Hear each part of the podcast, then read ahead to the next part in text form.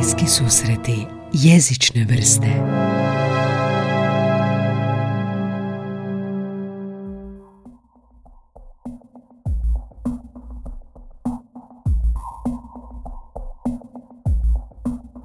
Dobrodošli u novu epizodu podcasta Bliski susreti jezične vrste. Ja sam moderator Gaj Tomaš. Dugo nisam snimao ovakve epizode o učenju jezika, a ovako nekako čudno vrijeme, opet novog vala covida. Evo, ja sam u samoizolaciji. Donosim nekakve onako zgodne stvari što možete raditi ako ste kao ja u samoizolaciji ili ako morate biti doma ili ako vaši tečajevi nisu više u prostorijama ili ako idete na online tečaj. I isto tako i za mlade profesore ako radite online s nekim na jeziku, ako podučavate i općenito za sve koje traže neke ideje čime se baviti ovo vrijeme korone, čak i ako nije učenje jezika, a opet da bude povezano uz jezik. Pa eto, kratko malo objašnjenje što ja radim, već sam o tome govorio. Naime, imam obrt za podučavanje, radim individualne tečajeve s odraslim polaznicima, dakle 1 na 1 isključivo, i sada se preselilo online pošto sam ja u samoizolaciji, ali neke su moje stranke već i onako odlučile raditi samo online radi sigurnosti, pa koristimo neke online alate kako bismo nastavili tečaj. Moji tečajevi su uglavnom komunikacijski, konverzacijski, usmjereni općenito na govor, tako da taj online alati zaista mogu pomoći. Tako je bilo za vrijeme lockdowna, kada smo svi bili doma i radili online i uspjeli smo prebroditi to i nastavili smo onda u prostoriji. A sad nekako, dakle, svi ti tečajevi onako su jednako usmjereni da mogu sadržavati online. Pa ću malo ću pričati o tome kako iskoristiti ovo vrijeme ako ste primorani biti samo za internetom, onda malo o savjetima kako učiti samostalno, to će se nešto ponavljati ono iz prijašnjih epizoda kada sam govorio o aplikacijama, o govoru, o učenju jezika, načinu učenja novih riječi. Onda ću dati neke konkretne primjere o tome kako možete samostalno razgovarati s nekim preko interneta na jeziku kojem učite. Zatim neke praktične stvari kao što su koji online sustav za videokonferencije koristiti i koje značajke tih sustava mogu biti jako korisne, kao što su recimo titlovi. Zatim kako koristiti WhatsApp u učenju jezika i na kraju neki savjeti za profesore, a isto tako i savjeti za one koji ne žele nužno učiti novi jezik, ali žele učiti nešto o jezicima, pa savjeti za neki YouTube kanale i slično. Pa nikakvim posebnim redom. Evo, idem malo ispričati kako radim sa strankama. Dakle, u sklopu biznisa koristim Google Meet. To je, sad su čak i promijenili naziv, Google Workspace, koji ima nekoliko razina. Imaju besplatnu verziju, to dobijete sa svojim Gmailom, a imate i poslovne verzije koje onda mogu uključivati više ljudi, tipa do 200 ljudi, neograničen promet, snimanje i slično. Radim individualno i dalje s ljudima, a konverzaciju, komunikaciju i ono što sam nedavno otkrio su titlovi, odnosno live captions. Google ima te strojne titlove koje automatski već prepoznaju vaš glas i onda stvara ispod titlove dok vi razgovarate s nekim. I to je fantastično jer i polaznik i vi možete zapravo, odnosno vi kao polaznik možete se čuti i vidjeti zapisano vaš govor i na taj način vidjeti izgovarate li dobro riječi, izgovarate li pravom brzinom, izgovarate li dovoljno jasno slogove, znači gutate li slogove ili određene nastavke koje bi trebali biti. I ovo nije samo za engleski, vi možete ovo i za njemački, španjolski, još nekoliko jezika je obuhvaćeno taj Google Meet. Microsoft Teams ima također to. Microsoft Teams ima taj live captions ili closed captions. Danas sam baš s jednim polaznikom inzistirao na nekoliko puta ponavljanja rečenica dok nije apsolutno točno izgovarao, dok nije gutao određene slogove, pa bi recimo izostavio bi worked t na kraju kao radio sam, pa se to pretvaralo u work, koji bi bio onda radim, i te sitnarije koje mogu doći u izražaju u takvim aplikacijama koje imaju titl su zaista korisne. Dobra stvar kod ovog je što ne morate imati nikog. Vi možete doslovno upaliti Google Meet sami sa sobom i uključiti te titlove i vidjet ćete ih zapisane ako govorite. I čim vi dok govorite možda ne budete svjesni nečega, ali ako vidite ono što izgovorite napisano, zahvaljujući toj strojnoj transkripciji, tu vam se možda osvijesti nešto što vam se do tad možda nije osvijestilo. Zoom ima ista, mislim, tu opciju kao neki dodatak, dakle zove se najčešće live caption ili closed captions ili subtitles, negdje će biti nešto tako i samo uključite tu opciju. Ovaj Google Meet za neke određene razine i Zoom i MS Teams imaju mogućnost snimanja, pa onda se možete snimati i provjeriti na taj način. Uglavnom sve se vrti oko toga da govorite i...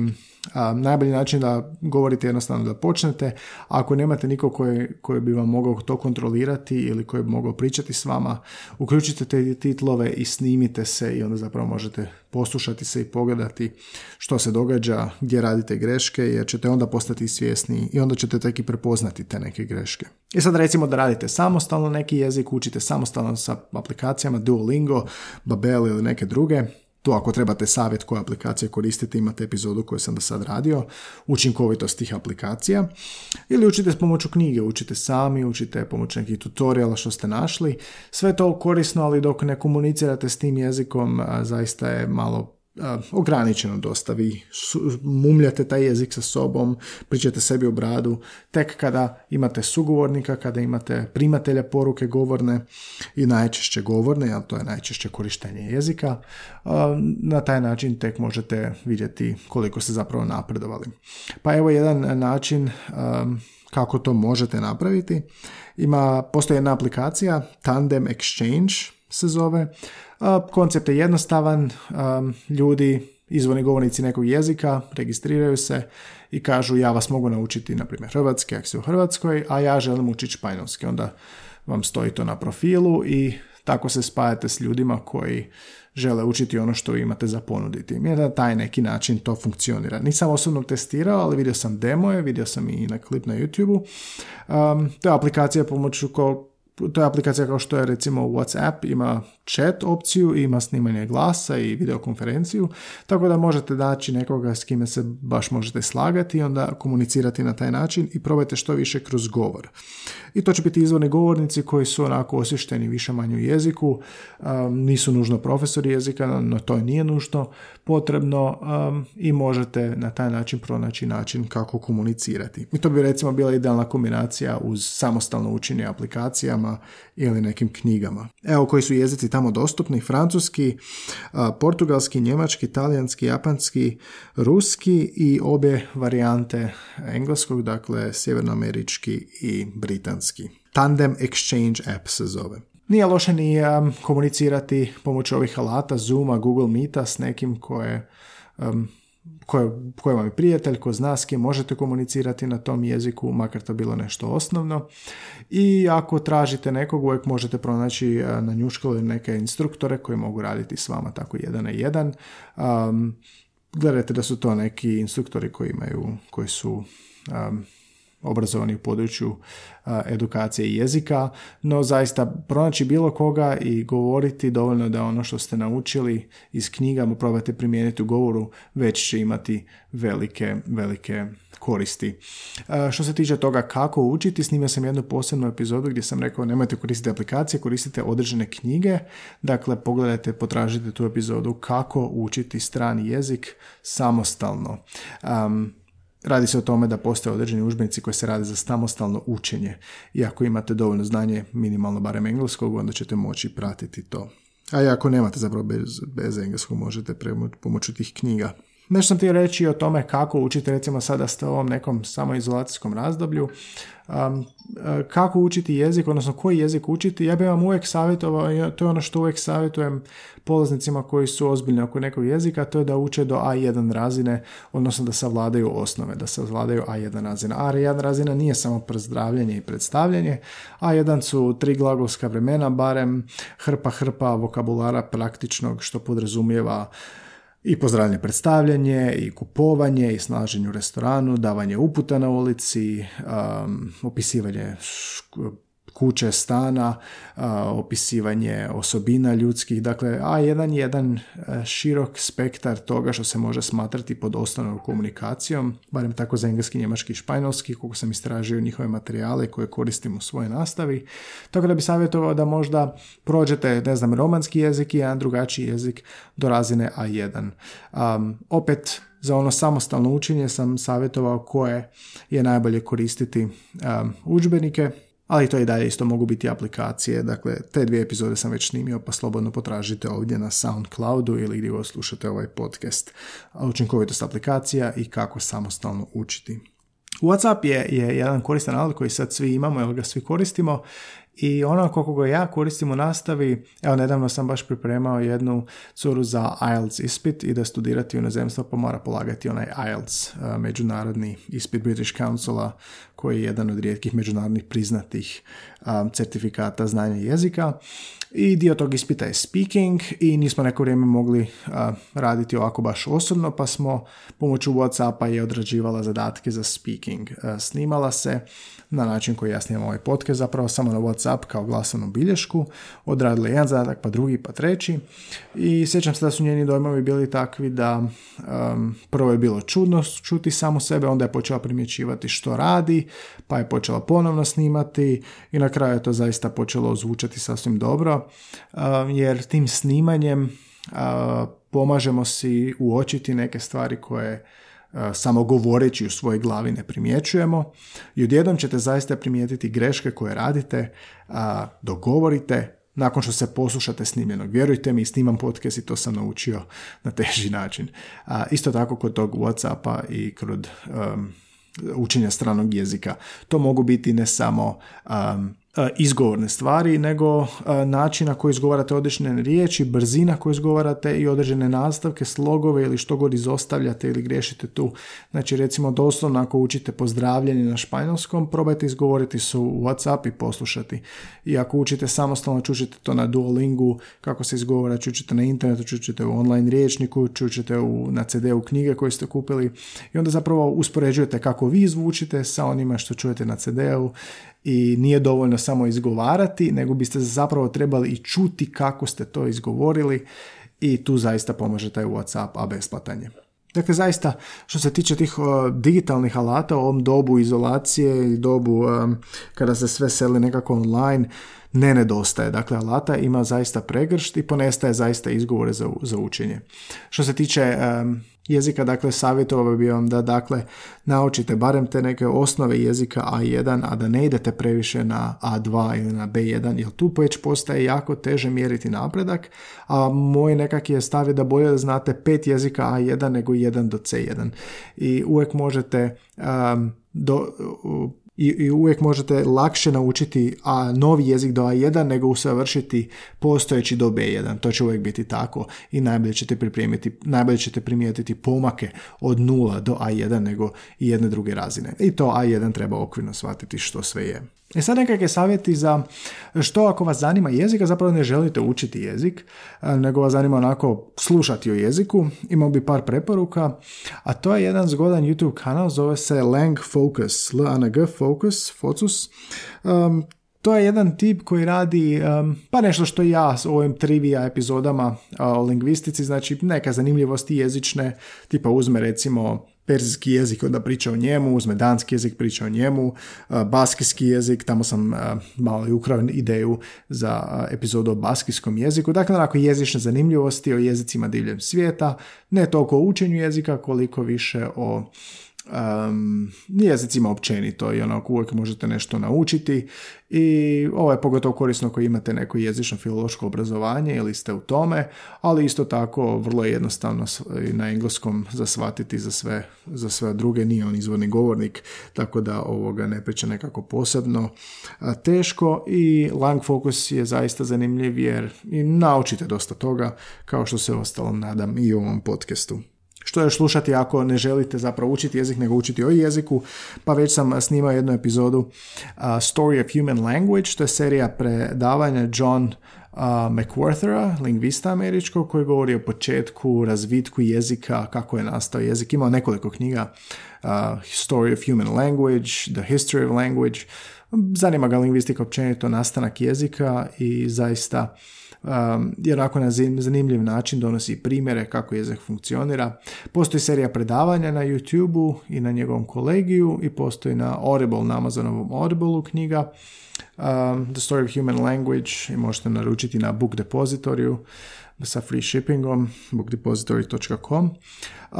Što još možete raditi u karanteni? Pa recimo da želite poboljšati svoje pisanje na engleskom, onda bi vam savjetovao da pišete i pišete u Grammarly. Grammarly.com je napredna verzija spell checka iz Worda. Napredna utoliko što osim ispravljanja pravopisa nudi vam i neke napredne opcije tipa kako izbaciti redundanciju, koju riječ zamijeniti kojom boljom riječju i ovisno o tome u koje svrhe pišete, da li je to akademski, dakle znanstveni članak, da li je to običan neformalni mail ili nekakva debata pisana, to možete sve odabirati u aplikaciji i ostalne varijante sjeveroameričke i britanske. I recimo da želite pisati mailove i napredovati u tome, onda možete pisati u taj grammarly.com i vidjet ćete, podlači vam greške o pravopisu, stilu, radi jako dobro i besplatna verzija i onda možete zapravo tu nekako napredovati više manje. Barem ćete nešto naučiti, nećete se, nije to breakthrough da ćete nešto moći shvatiti, ali na temelju tih grešaka vidjet ćete da vam objašnjava što valja, što ne valja, zašto je tako i slično. Ista vrijedi stvar sa njemačkim. Njemački ima mentor.duden.de, a nekakva online verzija isto tako spellchecka. Fora kod Dudena je kad što god pišete, ako podvuče kao grešku, kliknete na grešku, vam objasni zašto je greška detaljno, tako da isto ima besplatna verzija do 1400 znaka. Siguran sam da tako ima za neke ostale jezike i to bi bilo recimo korisno ako želite poboljšati svoje pisanje. I sada najvažnija stvar što možete raditi u karanteni, a to je slušati ovaj podcast, ali ja ću vam točno ispričati koje su sve zanimljivosti bile snimljene do sada u ovim epizodama četvrtkom, tako da možete se posvetiti njima. Samo ću nabrojati neke od važnijih. Dakle, ovo nije sad za o gostima, nego o ovim epizodama koje sam samostalno snimao. A epizode koje sam samostalno snimao podijeljene su na jezičnu triviju, dakle visoko lingvistički, znanstveno, popularno, učenje o jeziku, savjeti za učenje jezika i jezične reakcije. Pa idemo tim redom. I lektira također. Lektira se, recimo, tu se spominje ovaj John McWhorter i njegova stranica. Što se tiče jezične trivije, eto sve što sam snimio.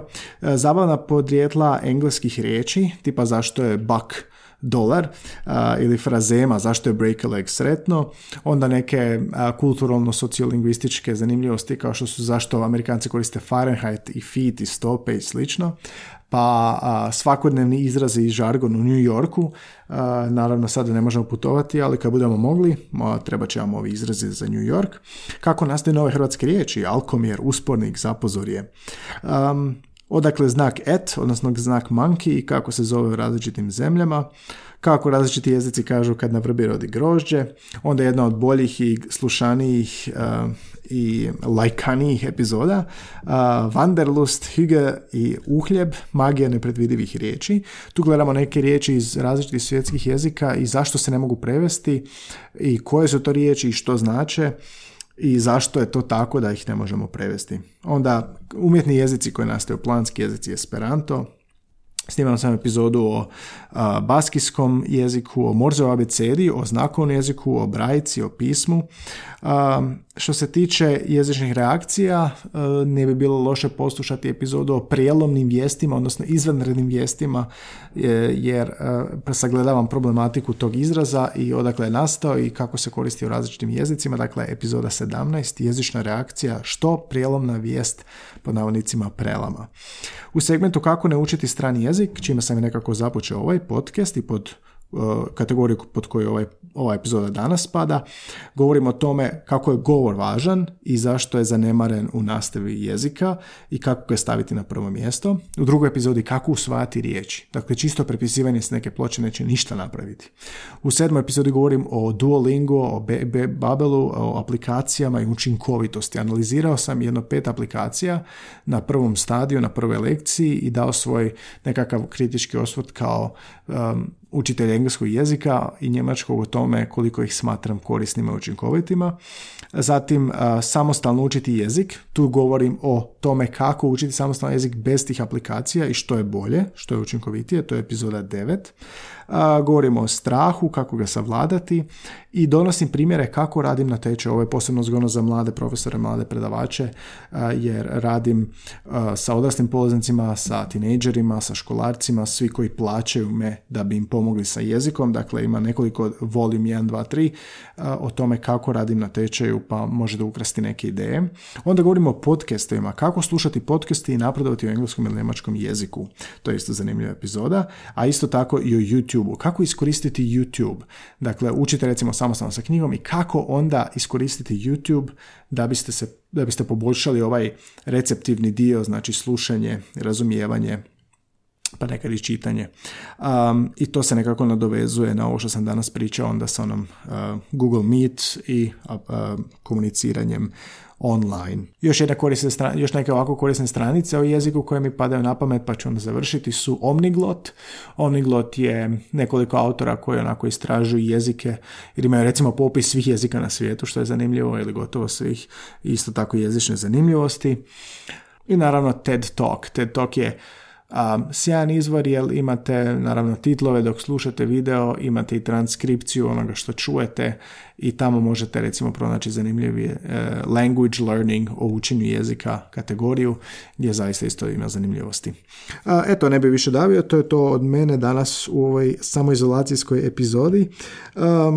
Iskoristite dakle ovaj period dok ste u samoizolaciji. Pročitao sam upravo jedan članak tipa kako putovati kad to ne možete, pa jedna od savjeta je probati neko piće koje ste pili na putovanju, gledati filmove, slušati glazbu iz različitih mjesta, gledati Google Maps, odnosno Google Earth i pogledati određene mjesta, i jedno od tih je učenje jezika. Pa zašto ne bi naučili barem 5 stvari u talijanskom? Pozdraviti, predstaviti se, brojeve, reći svoj broj telefona, naručiti piće i već imate više nego što trebate ako odete u Italiju. Eto, toliko danas u ovoj samoizolacijskoj epizodi. Ja sam Gaj Tomaš, ovo su Bliski susreti jezične vrste. Slušajte ovaj podcast na SoundCloudu, na Apple Podcast, na Google Podcast, na Spotify-u i na svim većim tim kanalima audio podcasta, jer oni onda vuku iz SoundClouda i Apple-a i Google-a.